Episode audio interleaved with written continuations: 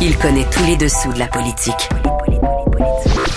Chef du bureau d'enquête de l'Assemblée nationale. Antoine Robitaille. Là-haut sur la colline. Là-haut sur la colline. Cube Radio. Bon vendredi à tous. Aujourd'hui à l'émission, on reçoit un correspondant parlementaire, vadrouilleur de parlement, comme je les appelle, Marc-André Gagnon, qui nous parle des complications de la campagne de vaccination des enfants de 5 à 11 ans. Il se penche ensuite sur un de ces dossiers dont il est expert, le troisième lien, le tunnel Québec-Lévis, que le gouvernement tente désespérément de verdir. Mais d'abord, mais d'abord, c'est l'heure de notre rencontre quotidienne avec Rémi Nadeau. Cube Radio. Les rencontres de l'heure. Rémi Nadeau et Antoine Robitaille. La rencontre Nadeau-Robitaille. Mais bon vendredi, Rémi Nadeau. Bonjour Antoine. Chef de bureau parlementaire à l'Assemblée nationale pour le journal et le journal. Parlons des libéraux. C'est un congrès euh, crucial pour Dominique Anglade cette fin de semaine et on y sera. Oui, ça se déroule à Québec. On est content quand c'est en présence. On va pouvoir euh, voir les, les- les militants parler avec les gens, euh, humer euh, l'humeur. Et c'est Je vraiment. pensais que tu allais moment- dire on va pouvoir voir le variant, se promener, le nouveau variant. Excuse mon cynisme. Écoute, c'est vraiment comme le moment, ça passe ou ça casse, je pense, pour Dominique Anglade. Parce que il y a beaucoup de scepticisme, écoute, même à l'intérieur de, de sa propre équipe de députés. Euh, et aussi euh, chez des militants libéraux pur jus, là, qu'on pourrait appeler, euh, des anciens élus euh, qui se demandent un peu, mais où elle s'en va avec ce virage à gauche? Et là, ben, c'est l'occasion pour elle de se montrer charmante, de séduire les militants et tout le monde pour que ça gagne finalement, se rallie complètement et euh, prenne confiance à l'approche de, de la campagne électorale. Parce que si c'est si c'est l'inverse qui se produit, ça n'arrive pas comme à convaincre, euh, être convaincante, eh ben, et que là, les gens euh, se raclent la gorge euh, et roulent des yeux, ben, Mm. là, ça sera très long. Et écoute, puis je pense pas que je pense vraiment pas qu'il y a une menace là, qu'il y ait un putsch ou que, que soit euh, qu'on cherche à, à la faire sauter parce que Quand même, quand même, Rémi, moi, tout à l'heure, j'ai su qu'il y avait une stratégie de plancher pour empêcher un vote de confiance, que quelqu'un demande un vote de confiance. Donc, on pense que c'est peu probable, mais que ça pourrait arriver, donc on, on- on ne prend pas de chance, on ne prend pas de risque. Oui, c'est ça. Ils veulent pas prendre de risques. Mais et notre collègue Nicolas Lachance a tenu le, le détail des les éléments forts du discours qui sera prononcé vendredi soir. Ouais. Et c'est ça qui va comme donner le coup d'envoi. Elle, elle va, elle va clamer que- qu'elle représente les valeurs libérales et que les valeurs libérales, euh, c'est les grands projets sociaux aussi et économiques. Mais tu sais, le, le virage à gauche, on l'a constaté dans les derniers mois, dans plein de prises de position. Tu sais, ils se sont prononcés contre GNL euh, avant même le rapport du BAP, euh, notamment. Donc, ils, ils, ont vraiment fait euh, un virage et sur le troisième lien, ils étaient ouverts. Ben, ils ont décidé que ils étaient complètement contre. Tu sais, moi, j'avais parlé euh, avec un élu, tu sais, c'est un exemple, mais qui me disait, bon, on comprend là, que, tu sais, qu'on euh, Dominique veut nous faire prendre un virage progressiste, euh, plus vert, mais en même temps, ben, ils se disent que, tu sais, ça va être quoi la chair autour de l'os? Qu'est-ce qu'on va vendre euh, Ouais. à la population? Mais tu sais, au mois de mai, là, tu te souviens quand ils avaient annoncé un virage économique, une nouvelle conception économique, euh, où on, on a même déposé un projet de loi sur les entreprises à mission? Euh, Tout ça, ça, ça venait d'un conseiller, Jérôme Lucier, qui, lui, était très, très à gauche. On l'appelait le pion de Québec solidaire au sein euh, des troupes libérales. Eh bien, il est parti, Jérôme Lucier.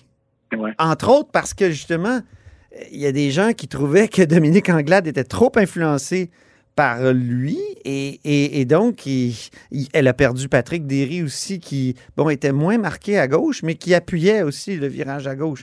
J'ai l'impression que ça ils ont déjà une, il y a déjà une partie du ménage de fait mais c'est vrai que dans le discours ça a continué de virer. Oui, puis tu sais, je, je regardais euh, des, des éléments de la résolution cadre.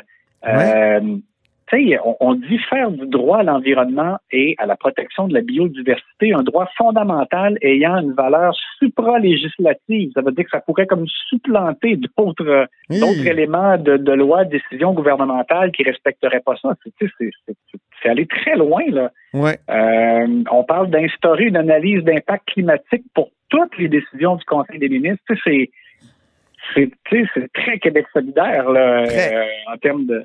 Mais en même temps, avec, avec les dernières informations du GIEC, là, du, su- su- les dernières informations sur notre climat qui est perturbé, on dirait qu'il y a- il y a une plus grande urgence Oui. à travers tous les partis.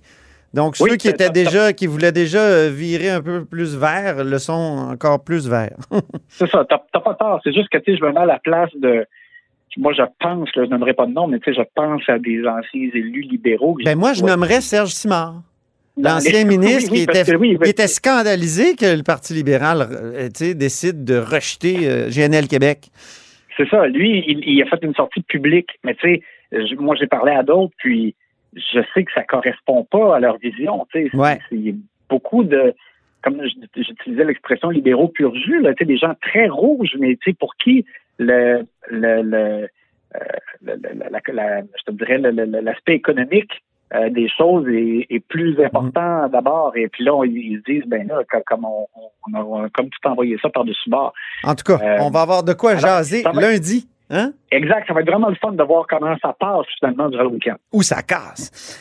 Écoute, c'est vendredi et le vendredi, tu remets deux prix. Le prix tarte au sucre et le prix steak. Commençons par le steak. Alors, le steak pour Éric Girard, parce qu'honnêtement, euh, dans le cadre de la mise à jour économique, euh, il y avait pas mal que de bonnes nouvelles.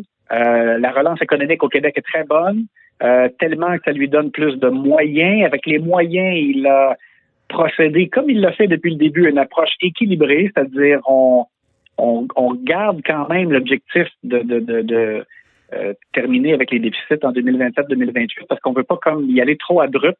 On a choisi de prendre un peu de la marge de manœuvre pour redonner aux gens qui ont qui gagnent moins cher et qui ont qui sont des victimes, je dirais, davantage de, de la hausse du, du coût de la vie, des, des, des, des produits de consommation.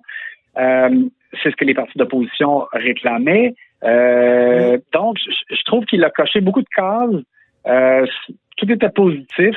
Euh, et donc, c'est encore une fois plutôt équilibré. Je, ben, je- trouve Mm. quand même que le gouvernement Legault dépense beaucoup, plus qu'on aurait peut-être cru euh, avant son élection ou, ou au moment de son élection, mais avec toujours une approche quand même plutôt équilibrée. Il fait des prévisions aussi qui sont des fois un peu pessimistes, mais tu sais, j'aime mieux ça que le contraire. Il- Oui. comme on a vu dans le passé, ça nous donne quand même un peu un coussin. On se dit, ben regarde, si c'est vraiment aussi pire qu'on pense, on, on l'aura prévu. C'est la Et technique c'est mieux-.